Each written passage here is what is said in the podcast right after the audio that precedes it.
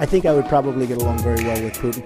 Russia, if you're listening, I hope you're able to find the 30,000 emails that are missing. Hillary likes to play tough with Russia. Putin looks at her and he laughs, okay? He laughs. I know nothing about Russia. They say, I have the most loyal people. Did you ever see that? Where I could stand in the middle of Fifth Avenue and shoot somebody and I wouldn't lose any voters, okay? It's like incredible. Okay. So we were talking about Ivanka's patents or her um what do you call it? What'd you say it was? Trademarks that she got in China. So copyrights, trademarks, whatever. copyrights. So it was just announced on Twitter like two minutes ago by Reuters that basically we've agreed to a ceasefire with the trade and tariff war with China. So that's obviously, in my opinion, an election move, like mm-hmm. to gain back his farmer base, which I was just talking to Michael about the other day. Like, when are these farmers going to realize that the immigration policy is affecting them deeply? Mm-hmm. But then this happens. So I think the tariff being lifted, that distraction could help him. But then Michael brought up something very interesting I did not know about. Tell us, Michael, what was it you said that Ivanka was gifted by China? Uh, well, a number of trademarks, um, like uh, like on voting machines, etc. I don't Voting know why machines. voting machines, but also like, like it's various insignificant little things. Not not insignificant, but like like on, on things that you just like staplers, like just like things that's like what what is your interest in these things, you know? The I think what if that's all fluff? But they're just exclusive, so I mean, it's basically like if anyone makes, you know, staplers in China, Ivanka's gonna get money for it. You know, it's just a gift. This is a nice little gift. Apparently, she's planning on a lot of paperwork coming out. Uh, I'm She's curious. our princess. The voting machine thing is weird though because you said, like you pointed out, Chinese people they don't vote. Like why? Why voting machines? Well, where do we get our voting machines? What's interesting is we get the voting machines themselves, just like everything else from China, but the software that goes in them is Russian. Did you know that? Like Kaspersky or something? the Russian. Do you remember that show, The Americans? I was telling you about how Yeah. there's these Russian people that for like 20 years were being surveilled, and they were just a fake Russian And Peter family. Strzok was the one who like took them down. Well, What's fascinating Dirty Peter Strzok. dirty Pervy. Peter, Peter and his lover Lisa, Lisa Page. Pusillanimous Peter Strzok.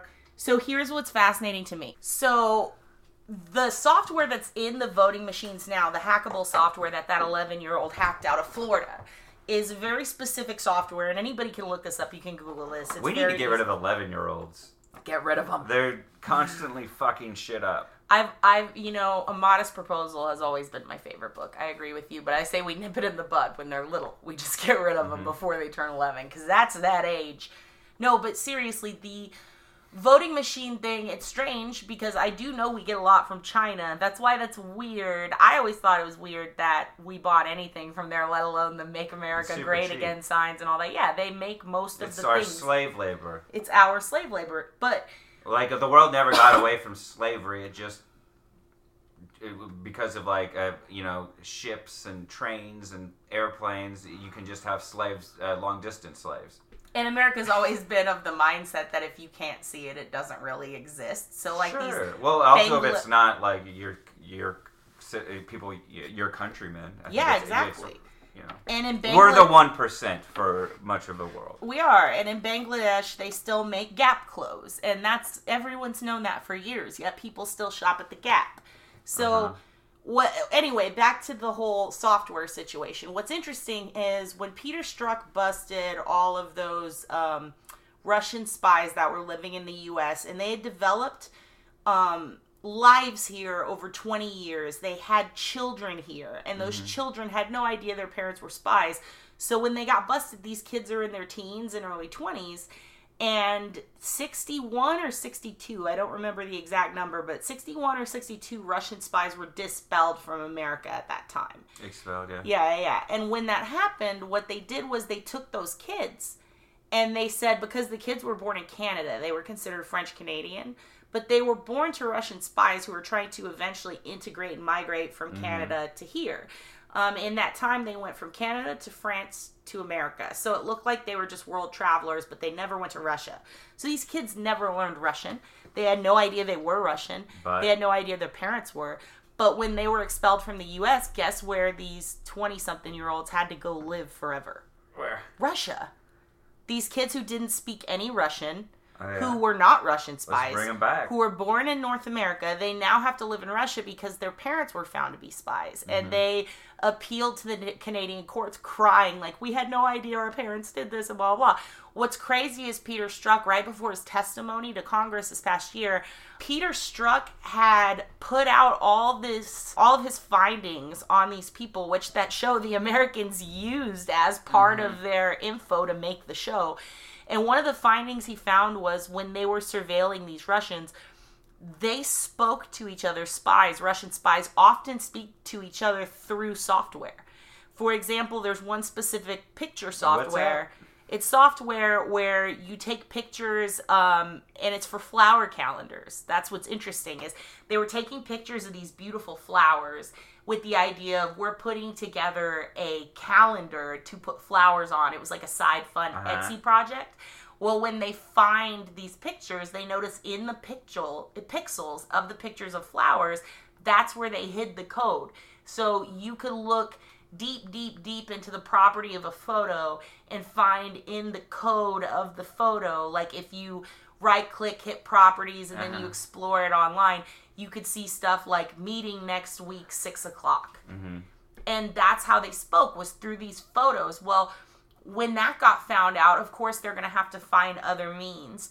So one of the means they would do was through software. Like they would create software and send it for download to these russian spies and it would look like um, a counting algorithm to use on your phone for counting days that you don't smoke and shit like that. Mm-hmm. And when you look in the software, you realize it's actually a secret recording device and it's been using your phone to record, like the NSA, how it asks for permissions. Mm-hmm. So they were using that software so that instead of having to communicate with the spies through pictures and through pixels, they could just send an app, this person downloads it, and then the Russians can literally turn it on and off and hear what they're saying at any point in time.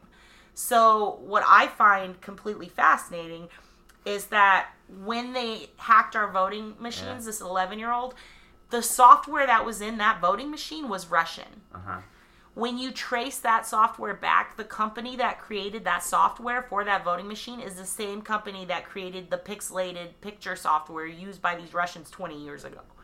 This company's been around for a long Was time. Was the pixelated software uh, intended to be abused, or did Russian spies just find that they were able to abuse this, uh, abuse it? they basically, uh, from what I'm to understand, is they took pre-existing software and they altered it to make. Um, basically, it's a camera software where it's like this makes your pictures look more HD. Uh huh. makes them look sharper and crisper. So it's like an updated version of a software people already use, but only specific people had the ability to code it because they knew what they were doing, like take the picture and then put a message in it. So I mean, I could do that with a percher, right? like anybody could really do it, but nobody really thought to. It's not something that people do. So when they when Strzok was going mm-hmm. through how do they communicate, all he had besides that was one storage locker. And when you go to the storage locker, the family just had basic necessities, but he found one picture. And in that picture, it had a timestamp on it. And it was like, it's not a digital picture, it was a negative strip from pictures taken in the 60s and 70s. And when he traced that, the company that made that strip was from Russia. So are you and the saying couple was Ivanka 18. is trying to send code? No, I'm saying it's interesting that Ivanka has a patent on these voting machines that are often combined with software from Russia that spies use.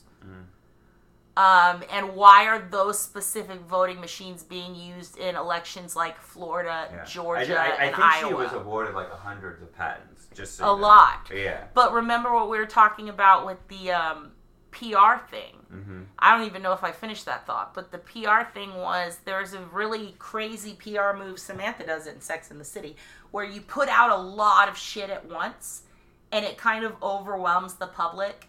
So instead of no PR, you've got too much PR. So they're basically so, when so much shit happens at once, it can overwhelm us. And if we see it every day, every day there's a new scandal. That's and why they released about the the. Podesta emails right an hour after the Access Hollywood tape and a day after the Epstein stuff. Exactly. It's so much to focus on. It's like, which one do we focus on? So if she's been given 100 patents or 100 licenses, you're just like, oh God, this is so many. We don't know which one to focus on. We're so mm-hmm. overwhelmed with that shit. But what's interesting is if you isolate it down, there are just things she's been given that do not make sense. That is one of them. Why would you buy that? Do you think that China is going to become a democracy out of nowhere in five years? No, they're currently They might have fake elections. they're currently they're currently doing the shit that we literally see on Black Mirror, where they're creating this um, social. It's a mandatory social network where you are judged and given ranks, and if you do not have a high rating on your person, you mm-hmm. don't get to fly. There's like things that you get awarded. So there's these people who enter China on temporary visas, and because their social ranking is low on this new mandatory fucking program they have, they cannot purchase a plane ticket to fly out of China. And there's currently this one American guy missing who has dual Chinese citizenship. And everyone's like, oh, where is he? Why didn't he come back when he was supposed to? He fucking can't. He now has to establish rapport and get people to so-called upvote him on this app. I think that he can't get out. Like you can't make phone calls unless you have a certain rank. Like that's how serious this shit is. And they started implementing It's this like a few months ago. It is prison rules. They're communism. Like it's fucking terrible. And so these people are like, Oh, I thought you were a leftist. what? No, I don't believe in communism. I think communism is the worst fucking thing that it's because it's a utopia. It's a perfect idea, Yeah, and we're not fucking capable of it because we're humans and greed exists, and we were born into capitalism. I just don't see how it's um What if we were born into communism? Would you be for that? no, absolutely not. I I'm, I mean honestly, dude, like You're born into poverty. Is that why you love it so much? I hate it. Oh, it's so boring. I just think it's weird that we're we have so many corrupt things going on around us that could really affect us long term that people are ignoring. Like the voting machine thing, we never fixed that. This election, That's, I think that's by design. by design, of course, but it's getting worse, and we never want to make it hard it. to vote. We never fixed it. We just have these problems, and we forget about Yeah. them because now George Bush is dead, and all this Why other shit's happening. Republic? They, I think they killed George Bush just to cover this shit. Dude, I was thinking I sus- that last I night. suspect murder. He's 94 years old, cat. Of course he died regularly. Of course he died regularly, and old people die within um within months usually of each other when they're born. I think really that well. might be a little bit of coincidence. Like when it's like, oh my god, this old lady died, then her old man husband died. Yeah, he was gonna die. Yeah, yeah, yeah. But at the same time, they've done all these like weird studies about how old couples that have been together a long time and are around the same age, like Mhm. if one dies, the other will die shortly after. Which you could say, oh, that's coincidental. They were both old. It, it But it is strange. It's like they have nothing to live for, so they just like. It reminds me of the research about like bad things happening during a full moon. It's like you remember when bad things happened and there was a full moon. You don't remember bad things happening and there wasn't a full moon. I know a lot of pe- old people I who hate the moon. I know a lot of old people who uh, one died and the other one just kept on living. Dude, my grandma, my grandma didn't die within time within like weeks of her husband. It's been years, That's but norm. like, but like also, I mean, that's just it's strange that um, I don't know. It's just strange that a lot of people kind of go by that, like, oh, he just missed her so much that he had to go to heaven with her. It's like, no, dude, like. He was fucking old and he was gonna die too. He was in and out of the hospital. Simultaneously, was he killed to cover this shit up? Like, did someone poison him? I don't know, man. What? Perfect timing. Perfect timing. I don't know. It's pretty hard to the week of all this a shit uh, happening. former president. It's probably the hardest person to poison in the world. Well, I don't know. Look at Yanukovych. We're working in a whole ball game that's different than we're used to. I mean, to us, that's random and Also, weird like the crazy, thing about like but former presidents is that they're pretty meaningless. There's no. re- I mean, also it's like, what what is being distracted from at the moment? I'm not saying that he was killed to distract. I'm just saying interesting, interesting timing. No, um, okay. So one thing that I want to get out of the way before Michael goes down his little list. Um, I watched a very interesting interview between George Bush Jr. and Ellen, and Ellen asked him about. He's not. George Bush Jr. anymore. He's just George Bush now. Ooh, touche. That's why he was. That's why his dad went, so he could be the only George Bush. Mhm. No, he did an interview with Ellen where he talked about Vladimir Putin, and I always thought him and Putin were cool, just based on the media. Because he said, uh, I looked into his eyes, I saw his soul, and he's a good good dude. Yeah, yeah, he did Famously say that. said that. he yeah. did say that. Uh, And then Condoleezza Rice like turned to like Dick Cheney and rolled her eyes like, "Oh no!" And what's interesting is that actually happened before the Crawford Ranch visit. That was leading up to it because I did see that footage, and that was leading up to it. And people were mad that Putin was going to visit the Crawford Ranch. Also, well, after At this time, we didn't know much about Putin. we did not know anything. He had just really. taken office like a few months before. Yeah, and so then whenever Putin goes over to visit George Bush, all of a sudden you don't really hear him praising Putin anymore. So Ellen asked him, "What's the deal with that?" And he straight up said, "Like, well, when I met Putin, he walked up to my dog and Buddy or Barney, what's his name, Barney." Barney jumped on Putin, and Putin picks up Barney and looks at him and says, uh, "This is little dog. This is weak dog. This Barney is, is, a little bitch. like he tells him straight up, like this isn't a dog, ha ha ha. And then Bush, like in the interview, you see him, he squints his eye. and He's like, well, after that, I was like, like he didn't like him. Well, then when he goes to Russia a few months or years later, Putin invites him, and Putin says, uh, he says, "Would you like to meet my dog?" And then you know Bush is like, "Okay." And this giant fucking massive dog comes bounding in, the one that uh, Theresa May or not Theresa May, um, Angela, Merkel, was 'cause he terrified of. She was afraid of dogs. Yeah, it was a This, power all this move. guy's diplomacy has to do with a dog uh, one-upsmanship. Exactly. He's I think Putin dog fights. Anyway, so Putin, he's like the Michael Vick of presidents. So or of dictators. So he comes in and he says, "Oh yeah, look at this dog."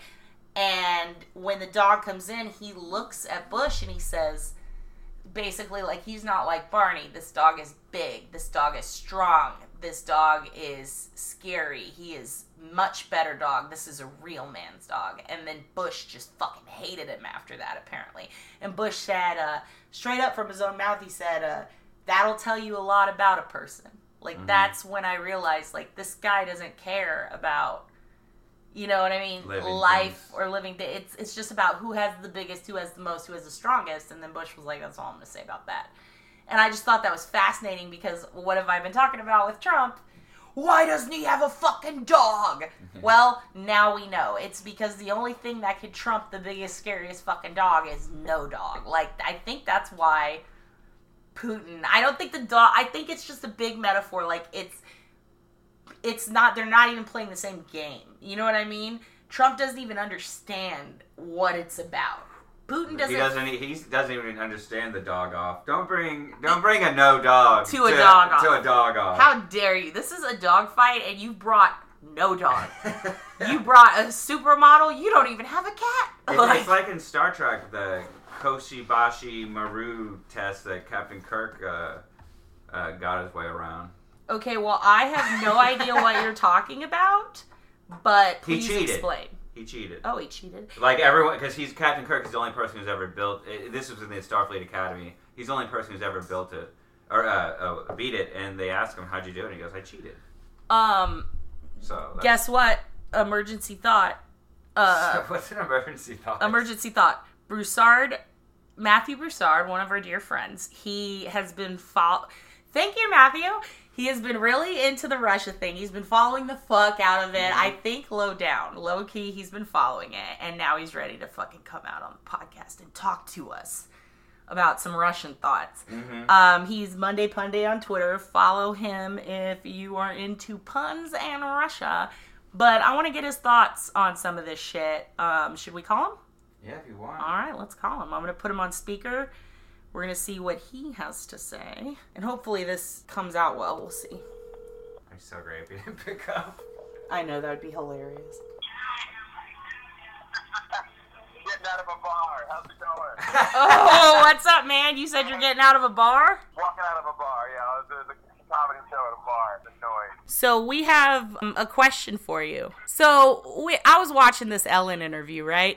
Oh, God, are you talking about Ellen? Yeah, I want to talk about the dog thing. So Ellen is interviewing young little George Bush, and she says to little George Bush, um, you know, what do you think of Putin? And he gave the story about how when he met um, Putin. George Bush said Putin picked up his dog Barney and straight up was like, This isn't a dog, this is a little shit dog. Like, this dog's weak. And then when Bush goes to Russia and meets Putin again, this is way later. Like, he's not even thinking of the dog thing anymore. Putin brings out this monster dog and tells Bush, like, This is real man's dog. He's bigger, he's stronger, he's killer. And Bush said that's a perfect metaphor for who Putin is as a person. Like, he doesn't care about living things, he just wants the biggest, strongest. And uh, I pointed out to Michael, I find it weird that Trump has no dog. I'm glad he's not pretending to like dogs because those are my least favorite human beings. Yes. And Yeah. our question what, what do you think about that? What do you. Tina Fey doesn't like animals. Tina Fey in her book talks about how she doesn't like animals and people think she's a monster for it, but she just doesn't get excited about them. What's more concerning, did you read James Comey's book? James Comey's book? Yes. No, you haven't read it? Oh, it's phenomenal for, if, if, if I may be a little long-winded here, it's analysis of humor. Because Comey is this, like, stoic, robotic man, and he talks about humor and what it reveals in people in a way that was, like, revelatory to me, and I do comedy. But he talked about, he was curious. He was like, there's a part of the book where he's like, I've never seen Trump laugh. I had never, you know, and I Absolutely. Around, and I, I scoured the internet and I found one clip where he was laughing. And it was when someone was getting physically assaulted at one of his rallies. Oh no, the other time he laughed, there's another time he talks about on Howard Stern where someone like died at Mar-a-Lago Yeah, on the dance floor and he just he loved He it. He laughed so hard. He said, "Well, the guy, the guy had a heart attack in front of him, and he was in the middle of a speech, and he said that's disgusting behavior. How could you do that at this luncheon? How embarrassing for this man!" And he ridiculed him from stage with a microphone while the guy was having the heart attack, dying. And then he said, "Get someone to clean this up and get this out of here." Wow. Yeah, yeah. And he was just terrible thing to die to. yeah, yeah, yeah, yeah. And then he laughed his ass off about That's it. how I want to go. Yeah. So I guess we're just basically curious about these these strange little metaphors. Like, okay, Putin brought a big scary dog to a dog fight. Trump has no dog. Putin's infamous for never smiling, never laughing, but there's way more footage of him having a great time than there is of Trump. And the few times Trump has a great time, it's not because a puppy enters the room, it's because a man died on his dance floor. like, are there any other social Yeah. things that you find are, are odd about Trump? I think he. I mean, I think this all uh, you know leads to the, the idea that you know he does he lacks humanity and humor and compassion and anything that makes someone human. Empathy. Do you think Trump Shame. He has no shame. He has no shame. Do you think Trump's a serial killer? Are there any other behaviors or things that we should look at here that maybe might lead into the mind of what's going on with Trump? Um, I think it's just really pure narcissism. Mm. And, and, uh, and, and it's it, mixed with dementia. Like, my mom's that age, Uh huh. and things really start to happen to people's minds at that age. Absolutely. So it's just, I think it's narcissism that he can no longer hide. That's the beauty of all this. He can't condemn anyone who praises him, and he can't praise anyone who condemns him. Mm. Interesting. That's really interesting. Yeah. He, and when they're like, you have to speak, you know, you have to condemn this person, but that person likes him. He has so much trouble sincerely, uh, you know, saying, oh, they're bad. yeah, he he straight up has said before like I only like this person because they like me. Yeah, and all the people he flips on once they say anything bad about him. It's And, transactional. Manafort stayed on the side, and he still keeps supporting Manafort. Well, uh, we, okay, we talked about the specific. Let's talk about the the more macro stuff. Like, do you th- what do you think is going to happen? Do you think this is going to end in impeachment or? Oh, can I tell my theory, real quick? Sure. Please. Okay, so you know how? It has Uh, to involve pedophile ring. It's not a theory unless it involves pedophile ring. Oh, uh, yeah, I'll I get that. actually have already brought that up. Epstein had a pedophile ring. He's already been to jail for it, and he's one of the informants. So okay, so yeah, Yeah. Okay, but let me say this real quick, and I'll I'll go real fast because you're you're on the phone and you're busy. But uh, so Mueller keeps uh, dropping these indictments right before Trump gets on a plane to the G8, the G20, NATO, UN meetings. And uh, I think that the reason he's doing that is, and some people have, like Laurence Tribe has joked about Trump uh, asking for exile or asylum with Russia. I I legitimately think Mueller doesn't want Trump to come back. Like, cause because there's no way to solve this problem. What if Trump tries to foment a civil war? What if he refuses to leave office? If he doesn't come back from one of these trips? I might be. I don't. I don't. I don't believe in that because, and maybe I'm. I'm naive to think this. I think people as high up in the law enforcement community is like Mueller or Comey. They're like, I don't care the implications. I don't care all of this. My only job is to not, you know, nonpartisanly carry out these investigations I've been tasked with. Yeah. I think they think too much about it. And the one time they do consider it, you get that Hillary email fiasco where he tried to do too much and, and make things way worse. Yeah. I think Mueller's just going to do his job. And I, what I love the most is that Mueller's a Republican. We wouldn't, you and I, the three of us wouldn't agree with Mueller's stances on abortion or gay marriage. You hear out of him. He's, he's a Republican, but he's just really good at his job.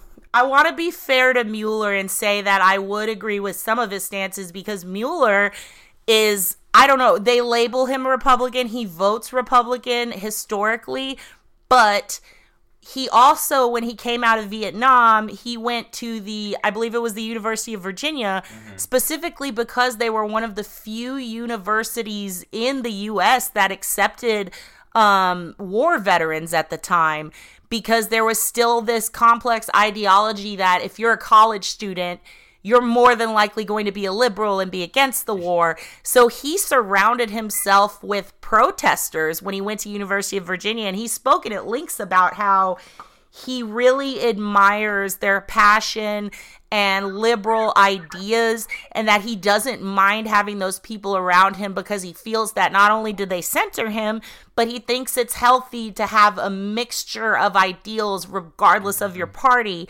if anything i don't see him as being partisan at all he's very um By the That's, that's more the point I'm trying to make. Whether he agrees with us, us or not, it doesn't matter. yeah, yeah Yeah. and he has that's, some That's, that's not hopefully not influencing his job. You know, he can do his job with. He can be a Scientologist and be good Yeah. at his job. I don't care. i I think mean, like, But I, I feel like okay, so I feel like the Wait, you Russian. need to back up a little. I feel like the this is so much of this is extra constitutional. Like, uh, you know, there's glitches in our election machines. There's glitches in our democracy. You know, there's uh, there's glitches in social media. There's glitches in our, our constitution. Like the the way that we were attacked and. Uh, the election, you know, may have been, you know, influenced and probably or may possibly stolen. Like Obama couldn't do anything about it. Like there's nothing in the Constitution about dealing with something like this. You know, that's why I think that uh, m- they might be starting to think outside the box because there's not really a remedy to the American public electing a um, scoundrel. You know? you're right. I mean, there, there are things that just need to be updated. I think we need to update uh, warfare to include cyber warfare. True. I Yeah. think that'd be a good step. That would turn some of these charges into treason, maybe, but it would just create a set of precedent. Uh, um, and I think you can get. You're, you're right. You're right, and there's a lot of stuff that isn't covered because it's, it's new media. Mm. Um, you do know that President Trump fired the head of the cybercrime division and has yet to replace him, just like he has yet to replace Omarosa. yes. Okay. Let me ask the big question. okay, he's got his EPA spokesmen are all people who hate the environment, all right? He's got to find someone who hates the internet. Where's he going to get that guy? Who's he going to get? Just any elderly person. my mom well, hey, calling me like, how do I call Google? yeah, exactly. Well, um, I do have a you have an interesting perspective, um, and I know this might be a little touchy, but I I genuinely am curious because I'm I'm concerned about dementia and stuff with the elderly people that I love, like my family, and I do notice um, in friends uh, who have family that have gone through this, a lot of them have commented that, oh, Trump's just going through dementia or Alzheimer's. But none of them really have ever given me a good, clear, specific reason why. I mean, I kind of agree, but I also don't want to shit on people with dementia and Alzheimer's by comparing them to Trump. So, what I'm curious about What have you seen, if anything, personally that concerns you and makes you feel that? Because a lot of people think that's just a liberal thing you can easily throw around and, oh, there's no basis to prove that. And obviously, he's got a doctor who's like, ah, just write your own health assessment and fucking put it out there. Obviously. What do you see in Trump you know- specifically that makes you say that? I wish I had a more solid case, and I'm, I'm realizing this moment I don't. My dad had Parkinson's. The, the dementia that was pretty severe. My mom just has general slow, slow dementia, and, and she has trouble formulating arguments. She has, uh, I think it's a lot of trouble sticking to facts with an Mm. argument. The emo- uh, arguments just turn emotional and based around whatever hyperbolic statements you're going to make, and, and how quickly uh, they get frustrated by kind of like simple log, trying to follow simple logical arguments. I see a lot of those things in Trump. Do you So flustered trying to, yeah.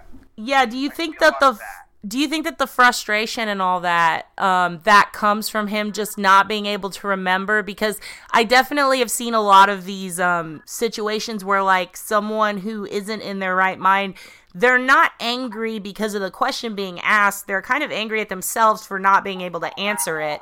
Like, do you think that he genuinely It's like a dog with, yeah, it's like a dog with a, you know, a, a, an ambulance passing. They're just so flustered. Um, what, what a better case, actually, now that I think about it, a, a better example, I don't even think you need to know someone with dementia to see this for yourself. Go watch interviews with Trump from the 80s. Right. Very articulate. He's very smart. Oh, his Oprah interview. Title. Yeah. He speaks so well. He's speaking garbage, but he, his, his rhetoric is strong. He knows how to formulate an argument. Uh, he does not know how to do that now. Well, um An imbecile. I do agree 100% with that. Um, quick question, and this is for both you and Michael, because Michael knows a lot more about law than I do, and I think that you're a very smart guy. You've been through a lot of shit. You you might know the answer to this. So, and let me set it up real quick. So, in the court of law, there are times when people commit crimes, and then they justice system. In, the criminal justice system, uh, yeah, I'm gonna give a law and order speech. There are times when people commit crimes, and then of course they blame it on insanity and shit. But there have also been cases, I hate to bring it back to wrestling, but here we go. There's a famous story about this wrestler who, when he was older, he had to go to an old person's home and he woke up not knowing where he was and he beat his roommate to death and they said that he had blacked out from the dementia and thought he was in a wrestling ring and killed someone. And That he and he got but he got off in court for it like they were like oh this was like he didn't go to jail or anything. It wasn't like a, a superfly Snuka thing where he committed a crime a long time ago um and now because of the dementia he's not going to be held accountable because he doesn't remember it now. But then they you know they uh what do you call it um appealed it and then he ended up getting found guilty but he just lived his last days in hospice. I'm curious let's say part of the prosecution's request or part of the um, part of his defense. Let's say this all does go to court and trump is tried for treason. Could his defense team his lawyers blame it on dementia Conspiracy. Treason's hard to do. Conspiracy. Yeah.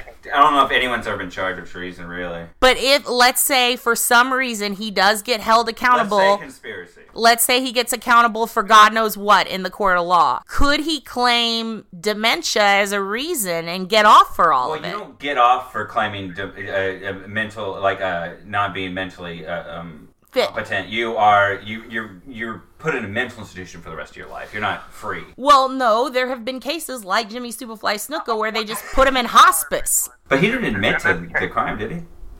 Uh, Jimmy Superfly never admitted to the crime, but he was still found guilty. But then he was let. They literally said, "Well, because it's dementia, we're just going to let him live out in a hospice." They didn't put him in a mental But institution. he had to stay in the hospice. Uh, What's the difference between a hospice and a mental? well, he couldn't really fucking move, but First level. He won't. He personally has too much of an ego to admit dementia. Yes. If he does admit dementia, then the people below him could have clearly seen it and supported him through felonious activities, Mm. and they'll go down. And third of all, even if it gets through them, the whole Republican Party saw it happen and did nothing, and will bear that black eye for decades. So you mean to tell me that Trump wouldn't be held accountable and everyone under him would? Wow, that sounds like something he'd fucking love in my opinion.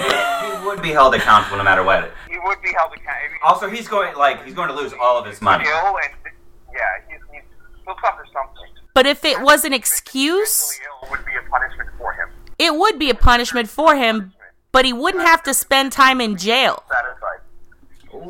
It's debatable whether he would s- spend time in jail anyway. There's immunity for a president.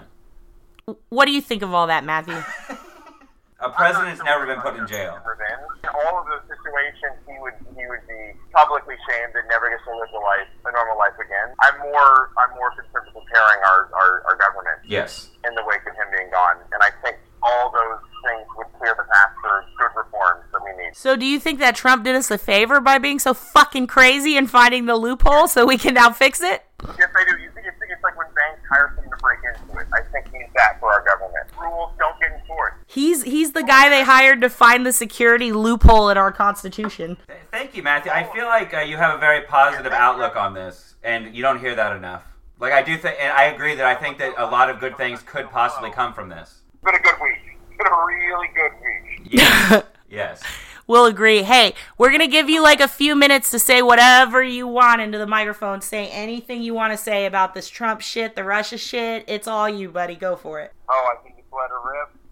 Um, I um, I want to remind people that it's not going to go back to normal afterwards. To be vigilant. Um, vote. Uh, I wish I wasn't so entertained by all of this. I don't know what I'm going to do when it's all over. Oh, my biggest advice is just is as tempting as it is to want to read these long crime blogs and read these half stories. Stick to longer news cycles. Stick to stick to more research stuff. Don't don't stoop to the other side's level. Don't there are, there are left wing equivalents of, of Breitbart and and Infowars, and don't don't be like them. Yeah. Yeah. New York Times, stick to NPR, stick to well researched stuff. I know your argument. You know, don't don't say things like treason uh, when there's no war going on. You know, really make sure you come prepared. Is, is, is my advice to everyone. And I, I, I I'm hopeful. I think the whole treason thing though was like a I mean there was a tariff war going on so to speak. There's a lot of like mini wars. But yeah, I agree. But I think the definition. I'm not a legal expert, but I think the definition of war has Yeah, to be there has to be a war going on. An enemy during a time of war. But if Uh, we yeah. redefine war as you said earlier as a cyber You war. just have to declare it. Yeah, you just have to define it, but we haven't declared. Yeah, so. Yeah. that might be out the window, yeah. It, that, that would be a hard thing to pull off. But we'll get conspiracy. We'll at least get obstruction. Yeah, we'll get obstruction. I mean, he, I mean, he, he'll go to jail for life or he'll go to jail for life. You know, it doesn't matter what he's going for. yeah. Do you have any puns you want to throw at us? God damn it. okay. You got any puns on deck? I don't think that's how puns work. MondayPunday.com. Okay, I'm gonna hit the subway. Um, Do thank you it. so much. Yeah, thank you so much. Thank you have you, a good one, Matthew. Matthew. Monday Punday on Twitter. Check him out. Thanks, Matthew. I love that guy. I love him. He's great. He has a lot of opinions that I are. I think he's right about not being a prisoner of the moment. Like we always get caught up in, you know, the news of the day, and it's like you really do need to see this as a long term thing. I like what he said about cyber warfare. Like we need to start acknowledging that you can fight on a whole different plane now. You don't. I mean, and if you think about it, And that's where you, cyber warfare is where you fuck your enemies over the internet, right? Well, yeah, but that includes drone technology if you think about it, because you can't use a drone without having the cyber element to it. It requires GPS tech, uh, GPS software. It requires technology that we never had before. I think drones are just regular warfare. no, like Obama was talking about it. He was talking about on this. It was a really fascinating speech. He was talking about how um, how basically because it was during the I want to say 2012 elections when they were asking him why he doesn't want to fund military weapons more and have more soldiers in the military. Why our soldier enlistment was at an all-time low. And he explained because war isn't fought the same. It's mm-hmm. also fought using different technologies. We don't need more tanks. We don't need more planes when we have new technologies like drones. And what's interesting is we wouldn't have drones without the internet. We really wouldn't. Like they're required. So in a way, cyber warfare extends out to spy intelligence, um, new weaponry, in addition to hacking. You know, and that's fascinating. And I think that Broussard was right in pointing out that that's something we have yet to recognize. We don't even have a head of the cybercrimes division right now. We really don't. That guy got fired. They have never replaced him, and they have said there are no plans to replace him. And that was this past year, right before the midterms. They fired the head of the cybercrimes division, like for the White House. Yeah. Um, and then Ivanka gets all these, uh, all this I would loved to have been there. You're fired. you're fired. Yes, Trump. it's just it's very strange and i do i i i feel bad like that matthew's mom's going through dementia and stuff I but i find it kidding. stop it i find it fascinating that we've got someone who's been there dealing with it right now who says himself that that's what he thinks is going on with trump because i've heard people say that but they have no basis. Yeah, Omarosa said, but it all sounds like they're just attacking him because they're pissed at him. They don't give reasons, and Matthew was able to tell us um, why, and I think that's who- interesting. I, my father has dementia, and uh, some, uh, what you notice is that this uh, the real them comes out. It's like a drunk person. it's just unfiltered them. You're like, oh dear. oh shit! There's, Yeah. There's all id. There's also a really fascinating NPR thing about a, a report about people who have dementia and Alzheimer's and how they play the music and then they are able to clearly remember shit from their past that they couldn't remember when they were in the throes of this. I'm curious if we play Trump a little bit of his favorite He doesn't like music or have friends. Well, he had that guy singing for him uh, last week. You saw that, right? Where he was singing um, "Stand by Trump, Mm-hmm. Stand by Trump," and it was like this bright red dude with a hot pink tie, and Trump's alone on the stage, just bobbing his head, doing the white man's overbite, mm-hmm. just fucking bobbing his head, loving it. Mm-hmm. He likes big band '40s music. I wonder if in that moment he's listening and he's just like, "Oh shit, I hacked the election." like if he's just remembering all his crimes, and that's why he looks so fucking out of it right there. He's just kind of realizing, "Oh, I'm in deep shit," while he's listening to his favorite song, "Stand by Trump." Ugh. I stand by uh, tr- uh, the idea that Mueller doesn't want Trump to come back. I know, but I mean, I agree with Broussard. There's too much at stake for that. I think someone would send him back to. I don't think Russia wants him. I don't think anybody else wants him. I think that if anything, they would Well, create. Trump has info on the Russians too. Maybe you know he's a threat to them in that way. you know, one of the only I mean, what Vladimir Putin has done is a war crime, or you know, like an act of war. I'm sorry, Yeah, not yeah, a yeah. war crime, an act of war. Like have Hillary Clinton stayed in office. That's why I have always thought that Putin knew he was going to win because if he hadn't and and Hillary Clinton was still uh, had taken office, like she would have sanctioned him up the ass. I honestly don't think that any of the social engineering or um, hacking, Facebook, Cambridge Analytica shit, I don't think any of that mattered. I think that was all red herrings. I truly think Why that do they there spend is billions of dollars doing it? As because Why it takes war to do it? because it takes billions of dollars to get away with a crime on that level and i genuinely think that they actually did hack and change some of our votes Mm-hmm. and we haven't caught it yet because we don't have anyone investigating that But also the psychological warfare like does work. It does work absolutely but I think it does have an effect on the election, Oh. and it, it, it probably swung Brexit. 100% it does but i don't think that that's what got trump elected necessarily i think the crux of it was and the releasing of the emails. You know, remember when the emails were released during the DNC, during Mm-hmm. the Democratic National Convention, ruined that. Like i mean no i buried all the bad stuff about Trump. I do think covered all of it him. all of it helped, all of it made sense, all of it was done on purpose, and I do think that it all did have a slight effect, but I don't think that that's what got Trump the presidency. I think the thing that got him the presidency was that our we were legitimately hacked and votes were 100% changed, and it's ironic to me that they came out with no we can we can be for sure that that's not what I happened mean, it was but we have no assault. like it wasn't just one thing that Putin did; it was these twelve things that Putin did. Yeah, but think about it. What better distraction than a ton, like the PR thing? You've got a ton of stories going on. No one's going to even look at the one that didn't come out. Mm-hmm.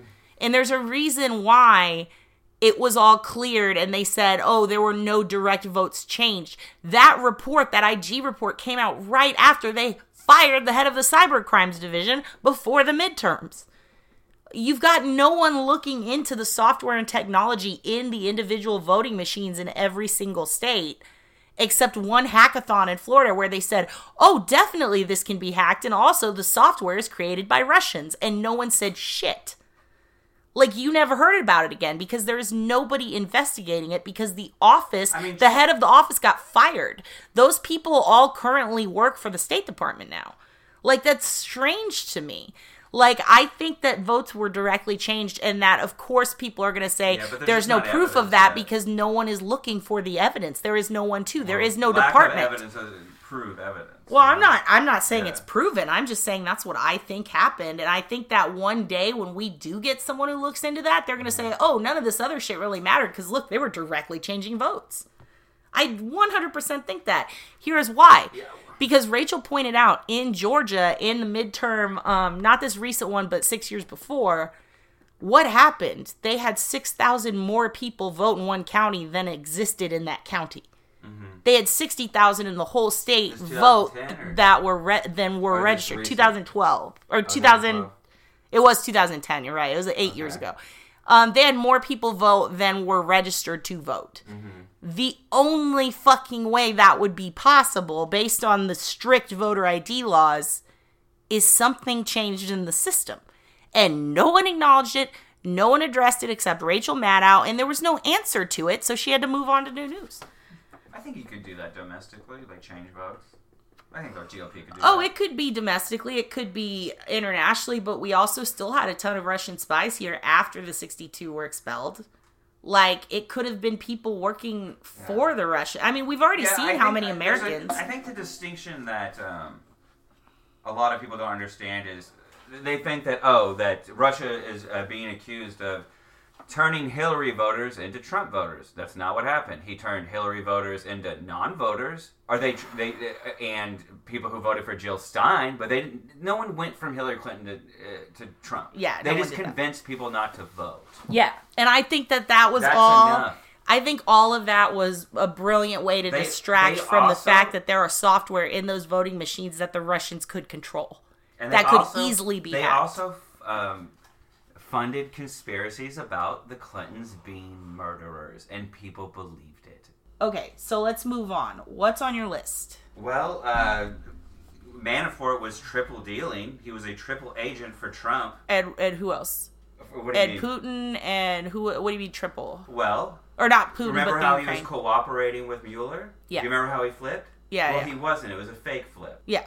He was saying, "Oh, I'm going to cooperate." So they go, "Okay, well, what do you know about this? What do you know about this? And what do you know about that?" And then he goes back to Trump and he says, "They know about this, this, and that." Okay. So do you, I? I kind of think it would be a good idea also if you clarified this because I don't really understand it as well, but I I get the gist of it. Can you tell people about the um, basically that situation like Manafort with um, everybody saying that he his questions lined up perfectly with Trump's or something. What's that about? Him and Cohen and their testimonies and how they lined up with Trump's written questions. Like, does that have anything to do with it? Like, Well, was there anything directly? Um, well, what does it mean when uh, when several parties, let's say three in this in this case, Okay. uh, Cohen, Manafort, and Trump, what does it mean when they all have consistent lies? That means they that they coordinated. Because if you're just going to lie on the spot, you all have you all have different lies. yeah, yeah, or the truth.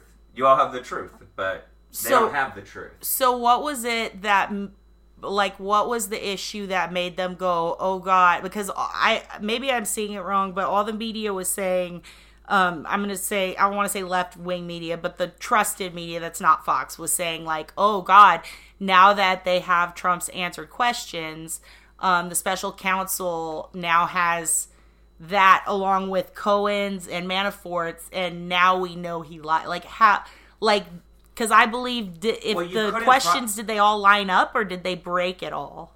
What do you mean? Like Do they all have the same answer? yeah, yeah.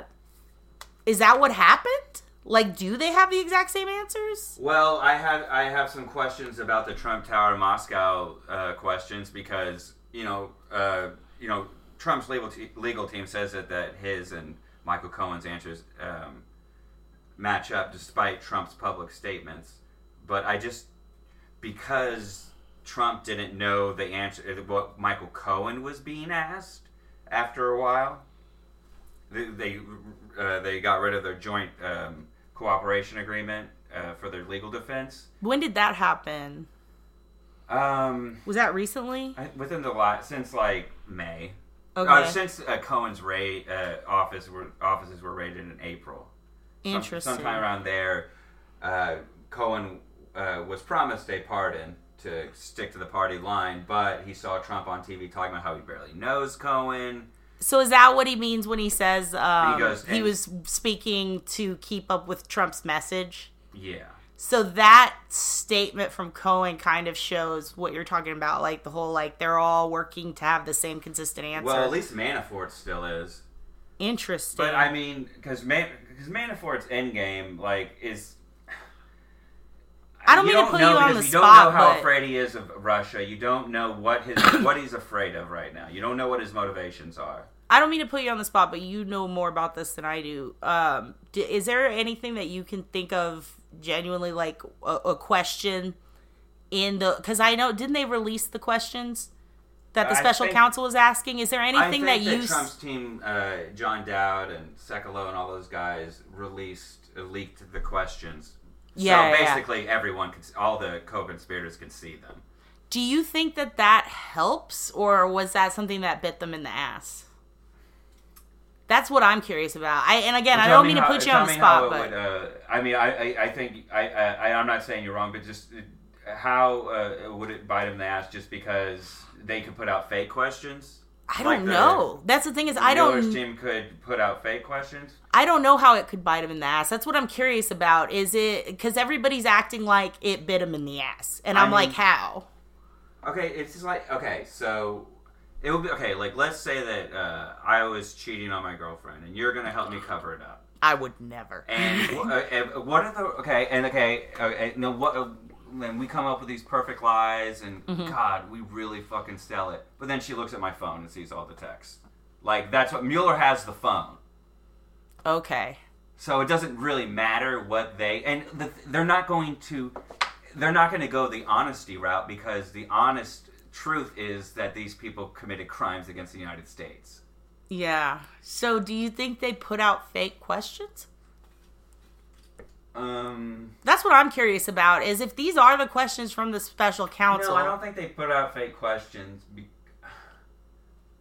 because I mean, because if you put out fake question, if if you give fake questions to uh, Trump and his team, then they're going to answer fake questions, and you're not going to get them on real stuff. No, no, no. I don't mean the you know. special counsel. I mean when they leaked, when Sekulow and them leaked the Uh-huh. questions supposedly. Do you think they leaked fake questions? Um, And is that illegal? no, and one well once To is put illegal to put words in the mouth of the special counsel that weren't fair? I'm there? not sure. It would be also hard to prove that it was them, but it had. to Yeah, because been, then the special counsel would have to release their questions, But which are makes- classified. But also one reason I think they leaked them is to, um, you you know how you were talking about putting a lot of like uh, making a uh, releasing all the information all at once, like Yeah, like a PR dump to, bomb, yeah. like you know just go at the middle, flood the zone. Mhm. Um, well, one thing you want to do is you want to get ahead of a story and you start like releasing little things because like things- Eminem. those things are exactly like they're flowing and they sorry eminem threw me off Well, no, you know, like like well they're getting the information out there so it doesn't so they can control the flow of information there you go. Yeah, like talk shit before they get to. yeah Interesting. I'm just curious. like if, there? if, if, if, like if i knew you were going to go tell my girlfriend that i was cheating on her i would go, call her up and go hey i got a confession Cat's crazy. Don't that's listen. crazy Yeah, Don't yeah, to yeah. Who does Or- that sound like? oh yeah Sounds like one of my exes who listens to this podcast. And no, I'm not ed- editing that out, motherfucker. I know you listen, you piece of shit. what, what's his name His name rhymes with Yams Acoster. And let me tell you, that son of a bitch, he has no idea the amount of information this spe- special counsel fucking has. And let me tell you something, buddy. You're not going to work with women with abused women the rest of your life after the amount of women you've abused, you piece of shit. He's up there with Epstein We as far as I'm listen though. Oh yeah, yeah, yeah. But don't stop listening to the podcast, man. Support, go support. Go to our dude. Patreon, dude. No, but seriously, um, so is there a question that you can think of or something that that really strikes you, Michael, as like, oh, this is the fucking, this is it. This is all we need. Because last night you sent me that article where that guy, yeah, where the guy's in all caps, and then you sent me the Rosneft thing, and like the guy who wrote in all caps was like, "Well, this is it. We just figured it all out," and it was all about like the big connection. But then immediately we find out the Rosneft stuff after. Like, how deep does this shit go? Like, is there something you can think of that Manafort, Cohen, and Trump have all gotten themselves in the shit? Like, did one of them answer a question wrong? Is there something that broke the back of this investigation, put it over the top, and is 100% like gold? Like, we need Well, this. there's this idea that you know, like that perjury is somehow going to get Trump. I don't think that's accurate. I think that him being a liar is baked into the cake. It's a, about what he's lying about. Hold on one second. It's more about what he's lying about What- than that he lied. And what is that? Just for the listeners. What did he lie about? Mm-hmm. Um, the fact that he sold our foreign policy for uh, financial gain. Yeah. The fact that he gave, uh, he turned over the, the Russian spies who told Christopher Steele and the, and the CIA and American government about what was going on. He turned them over, and then they were murdered by Putin. Like that What's sort that of thing. one guy you were talking about? We haven't even hit on that ever. I think the guy who got murdered, who, um, They put hoods over his head and just took him out of the FSB. yeah, what was? There was a few guys. Who was? And the they had to do the hoods because the guy was a, a master kung fu guy. Oh shit! Who was the guy that? um But who was specifically the guy that had the the shit on Papadopoulos who went missing? Oh shit! Who's that? Did you see? Some guys. Oh my god! There's so okay. many guys that are missing. So there's okay. well, so the, are you talking about Peter Smith, No, I'm the Republican about, operative who died in his hotel room? No, that was a whole other situation, but I think that was a poisoning. No, the guy who um he ran the it was in Spain and he ran a university. He was a doctor and he ran a university and he um uh Papadopoulos was like, "Oh, Are I you was talking about the English professor or the? I mean, the the professor in England. Um, no, this guy was in Spain. He like literally ran the building in Spain, and he was a guy that Papa- Papadopoulos was going to meet, and he claimed it had nothing to do with spy shit. And then I said I think his wife is a spy, and I think you laughed at me. But they're now saying that his wife might actually be a spy, and this guy was her boss, the guy that Papadopoulos met with. But no one can find this guy now. Yeah. Well, the thing about whether someone's a spy or not, like, like if okay, say I take a trip to like um, Venezuela. I take a trip to Venezuela and I come back, and then the and then like the CIA like goes, hey, can we ask you some questions about what you saw? And I go, oh, okay, and they debrief me.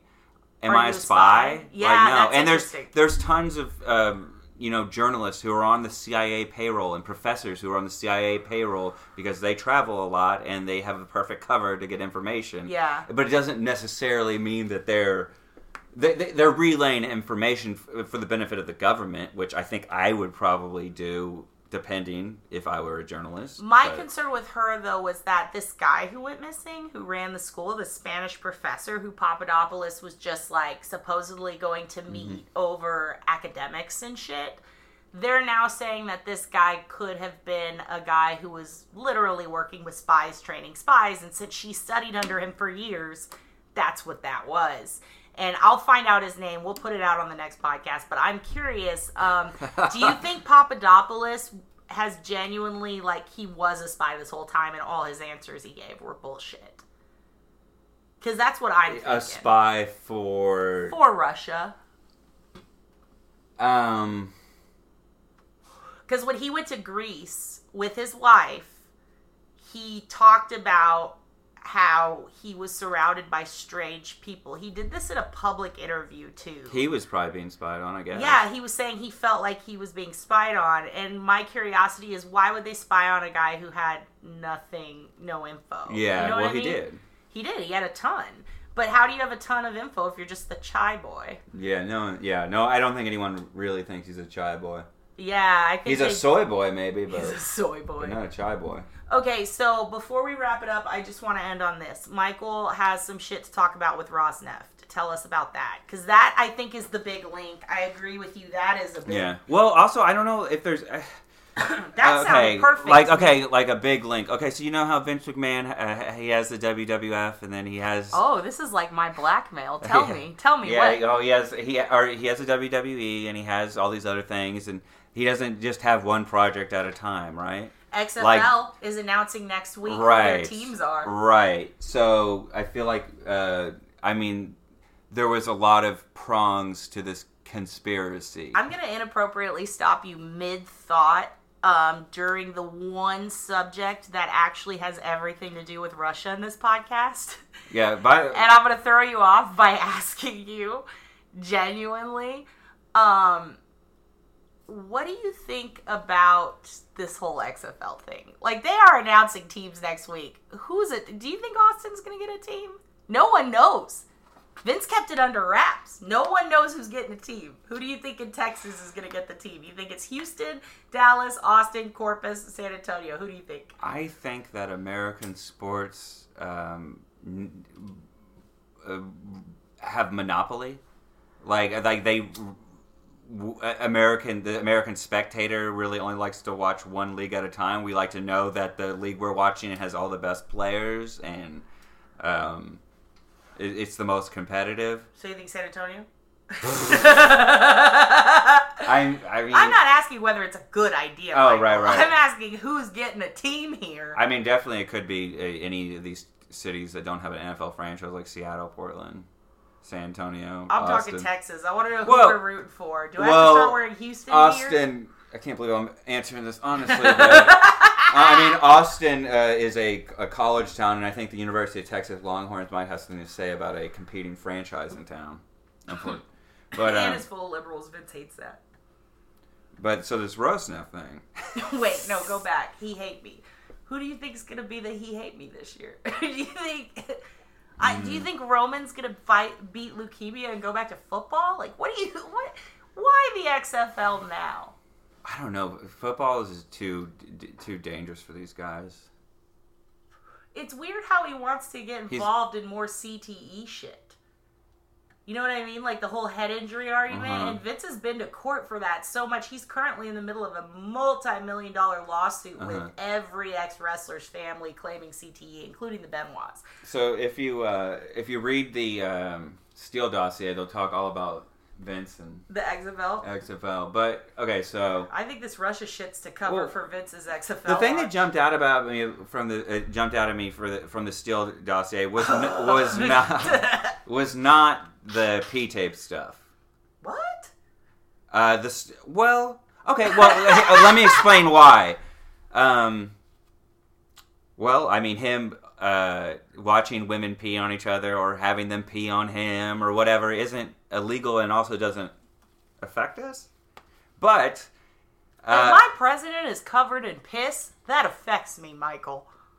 That affects all of America. Ronald if your Reagan president got piss. pissed on by a hooker, do you think that any of the world leaders are going to respect him ever in the future? Like they already don't, but Mm-hmm. he could at least gain back a little dignity. it's not optimal No, it's to have a president act like that. It's shameful. all that Angela. Merkel's and never the fact been that on. it's not the peen. It's the fact that you know now Putin, our, our president, is being blackmailed for that. He's It sounded like you were saying Putin, our president, and I agree with that because he does get to make our decisions for us. But the Rosneft, uh, Rosneft stuff. Rosneft is a Russian oil company, and they have you know the rights to 86 billion uh, barrels of oil under Russia.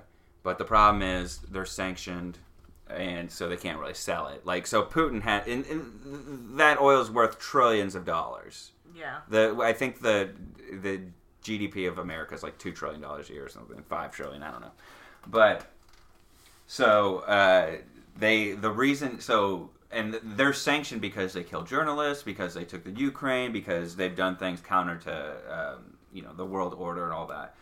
And in the Steele dossier, it was claimed that Trump was offered um, the um, the brokerage or you know the brokerage fee for they would give him the brokerage fee for um, uh, selling off nine you know nineteen percent of uh, Rosneft, this you know trillion dollar company, and the the Oh my god! I just looked up Rosneft. What? is it? Rosneft or Rosneft? ROS it's, yeah, it's Rosneft. I think. Uh, eighty-six point two two billion billion. They don't even put. Tr- they do double billion. It's worth a lot of money. That's so much fucking money.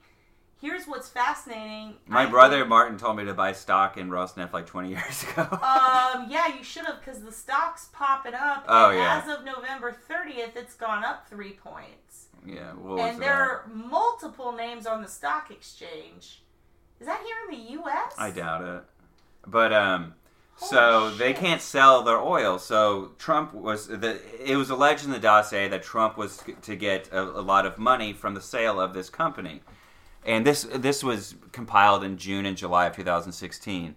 And they said that 19% would be sold, and 19.5% was sold in December to a bunch of shell companies. December of what? 2017? 16, 2016? yeah, Look at how much it increased. That's five years, dude. yeah. It has increased from 200. It's doubled almost. It's Mhm. at 500, peaking this year. Well, now they're going to be able to make some money. But that okay, so Oh my god. So it's kind of curious that Christopher Steele said 19% was going to be sold to Trump, uh, you know, uh, sold, and then it, it was sold, and that the 0.5 is the brokerage fee, which is about 300 million dollars, which is the exact same amount it owes uh, that Trump owes to uh, Russian friend bank Deutsche Bank.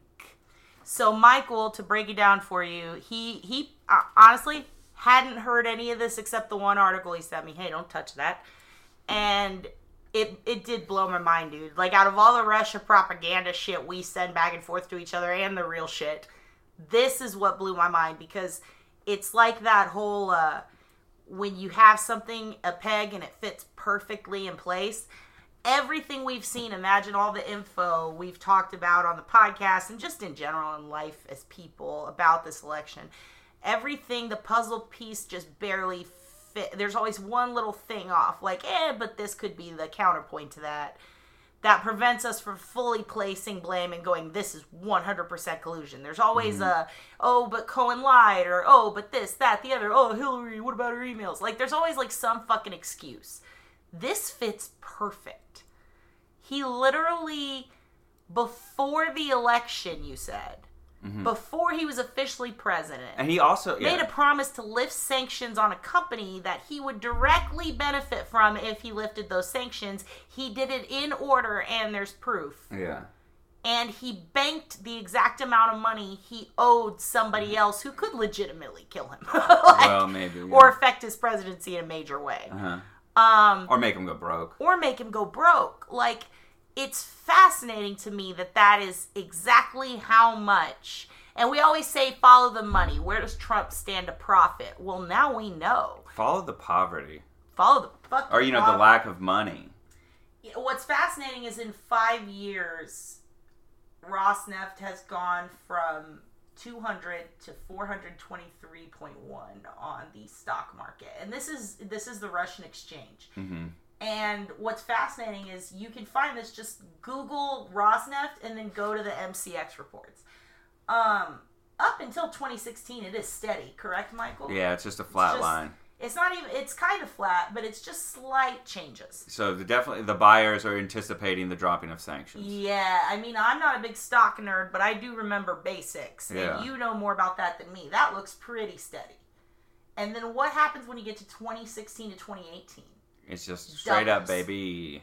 Baby, it doubles. Now, the vice presidents of Rosneft are Vlada Rusakova, Yuri Kurlin, and Yuri Kalinin.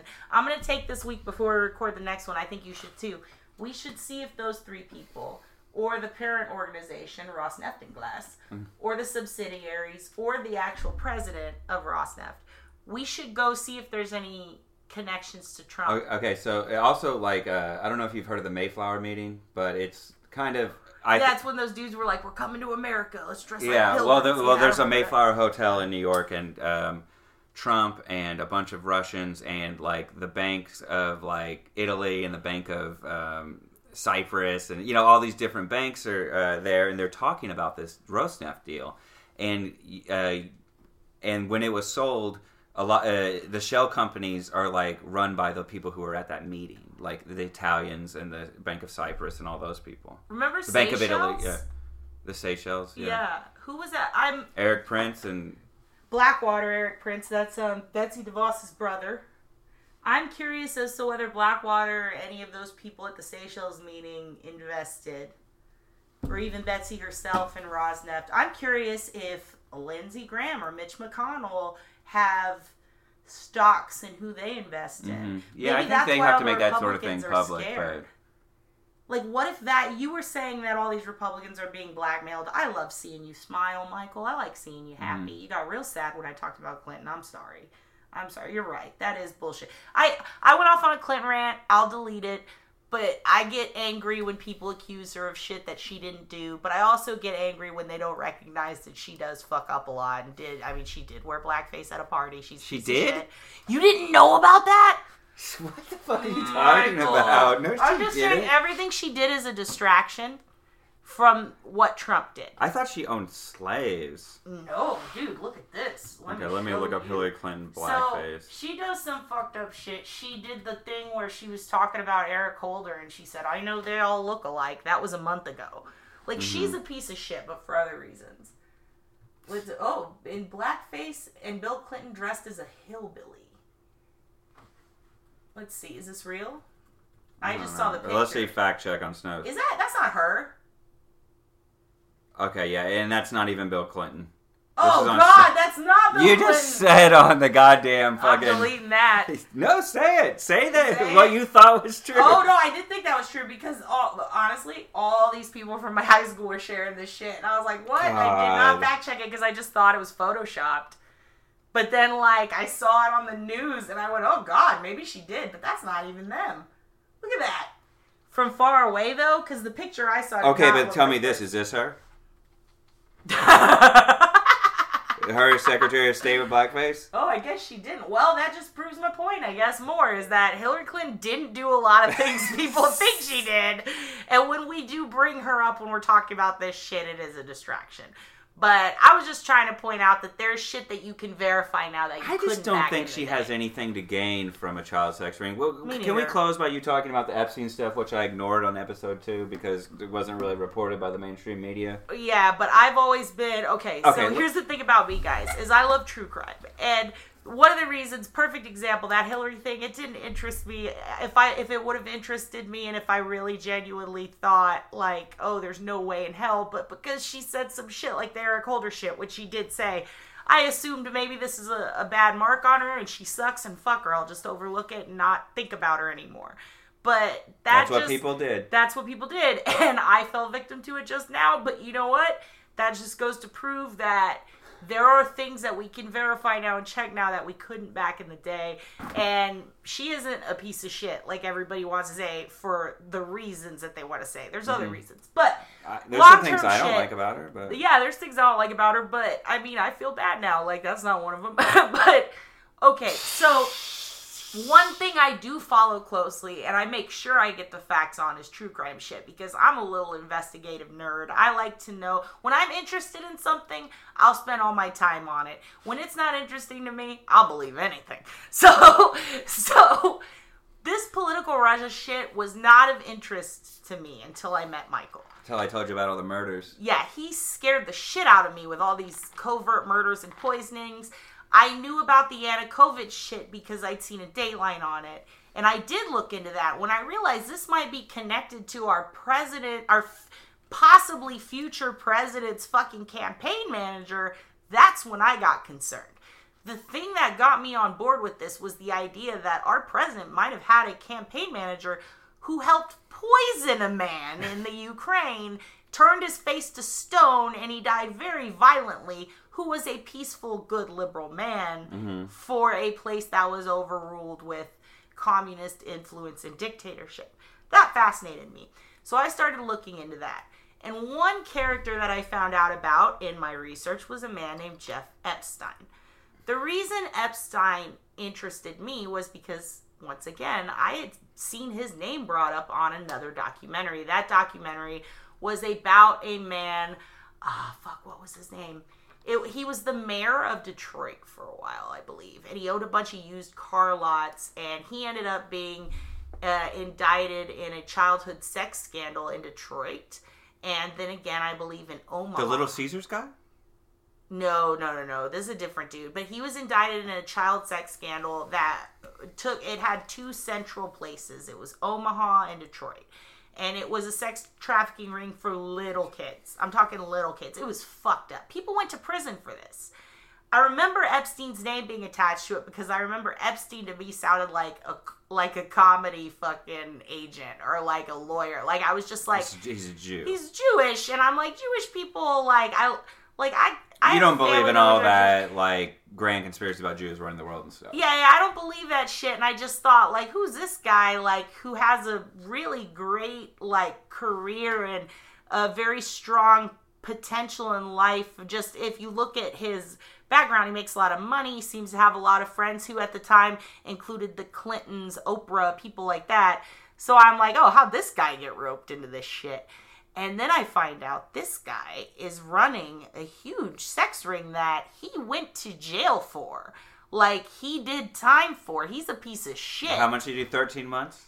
He, I don't remember. Okay, it so- was nothing. but It was Ep- minuscule, and he got out. And the thing is, when you're in court, sometimes, especially on cases that are appealed and appealed, and then if there's a mistrial and the prosecution decides to retry the case, you can often sit again. But this is the type of rich guy who, despite mistrials, despite appeals, despite all the loopholes in the justice system, he kept getting bail, getting out, not really having to do much time for what was legitimately a real child sex ring, not some Alex Jones Bohemian mm-hmm. Grove shit. Like there were mm-hmm. pictures, there were videos, there was There's proof. 80 girls who have come forward. And Yeah. The Miami Herald just had a big report about it.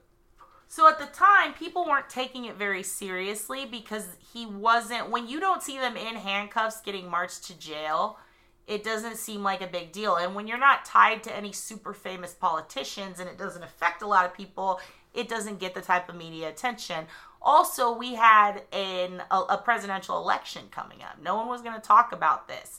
And a few media outlets brought up the fact that this piece of shit was friends with the Clintons. Well, guess who those outlets were? Breitbart, fucking Fox News. What they failed to mention was one of his best friends was Donald Trump. And And, and Bill Clinton, yeah. and Bill Clinton And Alan but- Dershowitz. But Donald Trump more.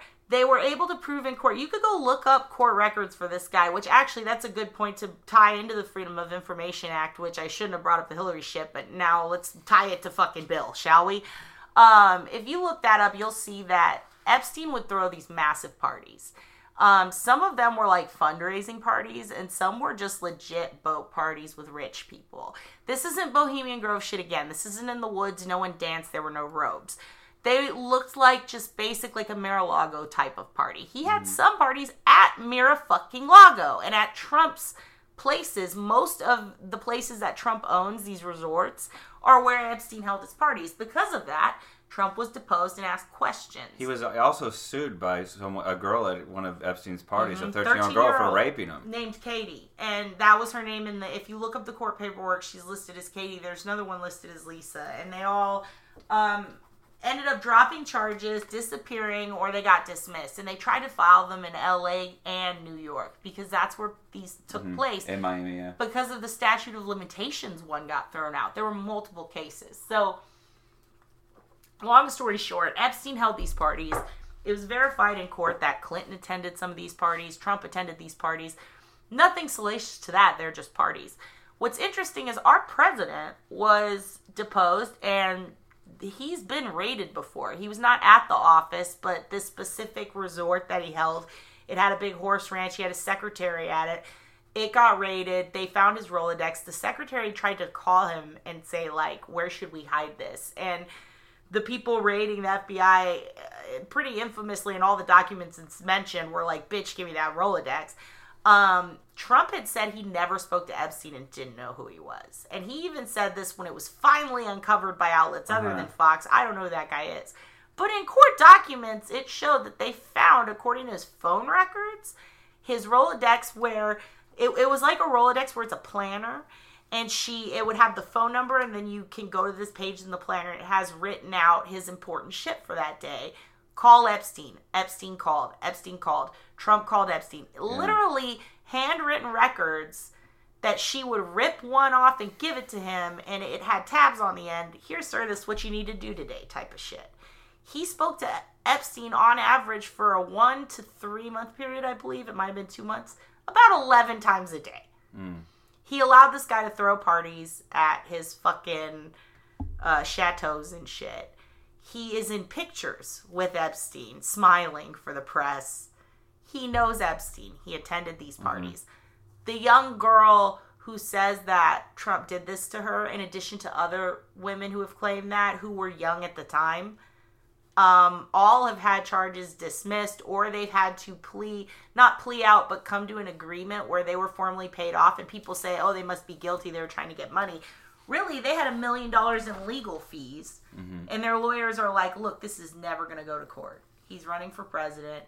You may as well just make a deal, pay your fees off, and get out of this before, you know, because they didn't have proof that they would need to, that they thought to win in court. So it's not that these girls were lying, it's that they've got a million dollars in fees racking up because they keep putting off the court date. Mm-hmm. These girls were also at the Epstein parties. Mm-hmm. So draw what conclusions you want, but it's fucking obvious that this guy was fucking around with child sex rings. And that's why I said in the beginning, there's gotta be some child sex scandal shit going on. That's the shit that fucking makes people that scared. That makes, makes the people world make go billion dollar deals. But what's interesting, I, I was noticing that you know Alan Dershowitz, who before this was somewhat respectable, uh, at least as like a, being like a you know legal stalwart. You know he t- teaches at Harvard Law School and all this stuff, and he was just defending Trump so much. And then I and then you see that oh he, he's being accused of uh, having sex with these teenage girls at Epstein parties, and the prosecutor of Epstein became the labor secretary Acosta under Trump, and so like like All these people Dershowitz, ha- kids. Dershowitz has uh, an interest in uh, Trump getting away with all this And because Dershowitz, I believe, was one of Trump's acting attorneys for one of these Epstein things, possibly the raid. I don't know for sure. I'll have to look that Mm. Yeah. up. But it or he was not. Epstein's attorney for sure. Yeah, that's the thing. Is that that's what I was gonna say. It would not surprise me if to this day he represented Epstein, but I don't know. But I think he did. Here's the thing, man. Like kids aren't even hot. Like what are they doing? Yeah, like fucking put your clothes back on and go to school. What about the people who like are fucking their own kids, man? I man, that's so sad. It's so fucked Because they gotta like eat dinner with them and shit. Like, Fucking hey, sorry Trump. about earlier. Could You you, think Trump hasn't done something, Ivanka? That girl is fucking dead inside. I like, do, but He's definitely sexualized his own daughter. That's got to be uncomfortable. For why is she so sexy? Shut up. She sexualized herself. I'm editing that out. He breeded out. He bred his own. He like his own fuck buddy. Man, Donald Trump Jr. is gonna go to jail soon. I can feel it. That's a fun. That's a, Oh, we know we didn't even talk about the goddamn panic attack. oh yeah. So I And our yeah, panic attacks were linked up. Or the I still need to. Yeah, Mike. Michael's been uh, freaking out a lot lately on me, particularly. Man, you should. I had to turn the podcast off earlier because he got so mad at me for bringing up five foot Hillary Clinton. Like he he turns red, he shakes, his veins pop out. It's been happening a lot this week over bullshit. He's well, you a- shouldn't have misquoted Matt out. listen. He's been a real son of a bitch, and uh, While I was like, we were fighting. It was the exact same time Trump was at the Christmas, uh, Christmas tree lighting, Having having, a panic panic attack. attack. I think we're synced up. Like synced up. You're like, like- powder in the deer. He's feeling. I was pain. thinking more like uh, in Boondock Saints, Willem Dafoe's character. Yeah, and I did point which out is an that- awful movie. Let me say. And I I knew Michael was gay this whole time. I've been saying it. Was Willem Dafoe's character gay? Yeah, remember he's What an unnecessary plot point. Do you remember he's sleeping with the Asian guy, and the Asian guy's like, "Why do you always have to go to work? Why don't? Why do you have to leave?" And he's going to that crime scene to do his little dance and be like, "It was hell." Uh, while he's laying in bed, he says, "Why can't we just snuggle?" And Willem Dafoe goes, "Snuggle or cuddle." He goes, "Cuddle," and he goes, "Cuddle."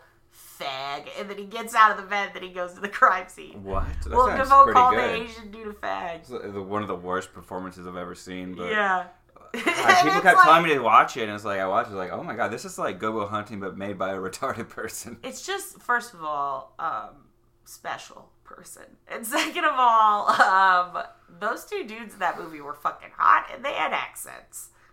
That's that's guys, all you yeah. need. Oh, they were fucking smoking. And then the fact that Willem Dafoe is gay, that movie was made for women like me and gay men. It was. Yeah, just to ogle that shit. There's detective, there's crime, there's I thought it was sexy people religion. who think they're smart. They're like secretly smart. no, that's like the That's a whole Bourne i- genre. That's like the Bourne Identity in like Italian job. No, I would say it's like a Good Will Hunting phenomenon. Like I too am a secret genius. Good Will Hunting is just good, man. Robin Williams in that movie is everyone's grandpa. In all seriousness, though, um, Rosneft, uh, Uh, Jared, my what my else are we my talking grandfather also uh, choked himself to death while jerking off. It's on the family crest. Is that true? No, Oh. you said Robin Williams was our grandpa. I would believe it. I would believe it. You, man, Michael, you've been through some pain. I'm just saying, anyone who syncs up with Trump, they've had a hell of a life. you're you're feeling by proxy. What if he's your twin? What if that's your sister and it's like Eric Bischoff and Trump rips, rips his face off one day and it's your twin? Wait, what? What if Trump is your Did twin? Eric Bischoff have a twin? Oh, Eric Bischoff uh, was dressed like the uh, pastor for, or the priest for the Billy Chuck wedding. And right when they're about to say "I do," and they realize, oh, it's a gay thing. It's not a tag team thing. And Billy and Chuck get upset, and it's like really homophobic, man. Fuck WWE for that. But then all of a sudden, Eric Bischoff, Bischoff, Bischoff, Eric Bischoff rips his face off. The old man does, and you find out that's Eric Bischoff, not a priest. This isn't a real wedding. And then he's like, rah ha ha, and you find out he's gonna be the new manager. And he's evil, and he's been running WWF this whole time. It's Hmm. after they, you think him and Vince hate each other, and then he sneaks in and he rips his, he sne- he invades WWE by himself, and he takes over. And it's Billy and Chuck's wedding. He rips his face off. He's an old man. He looks Who's like Billy and Chuck? Are they gay? Billy and Chuck, the tag team. They got married to each other? dude there's this crazy angle that they did for years it's this tag team and it's um what's his name from uh the from road dog and Billy uh, Gunn? yeah it's billy gunn badass billy gunn and then chuck his tag team partner and they're like blonde curly haired like everyone's like oh god they're so badass. It was before he was mr ass. And they're the I don't know super tag team. And they're super tanned and they just have they put in all this gay innuendo in there where they like slap each other's asses and talk about taking showers together and it becomes this running storyline that billy and chuck are secretly gay. But no one ever asked them and it's never like they never bring it up it's kind of genius how they're just like we're gonna make it obvious that they're gay but we're never gonna say it and so then billy and chuck have a wedding and everyone's like oh my god it's the first gay wedding and they make it out. I can't remember what the buildup is, but it might be a bet or something where they're like, "Yeah, dude, if this happens, we're gonna get married." I don't remember the deal, but there's this planned wedding, and they think it's a joke. Wouldn't it be funny if we got married? Ha ha ha.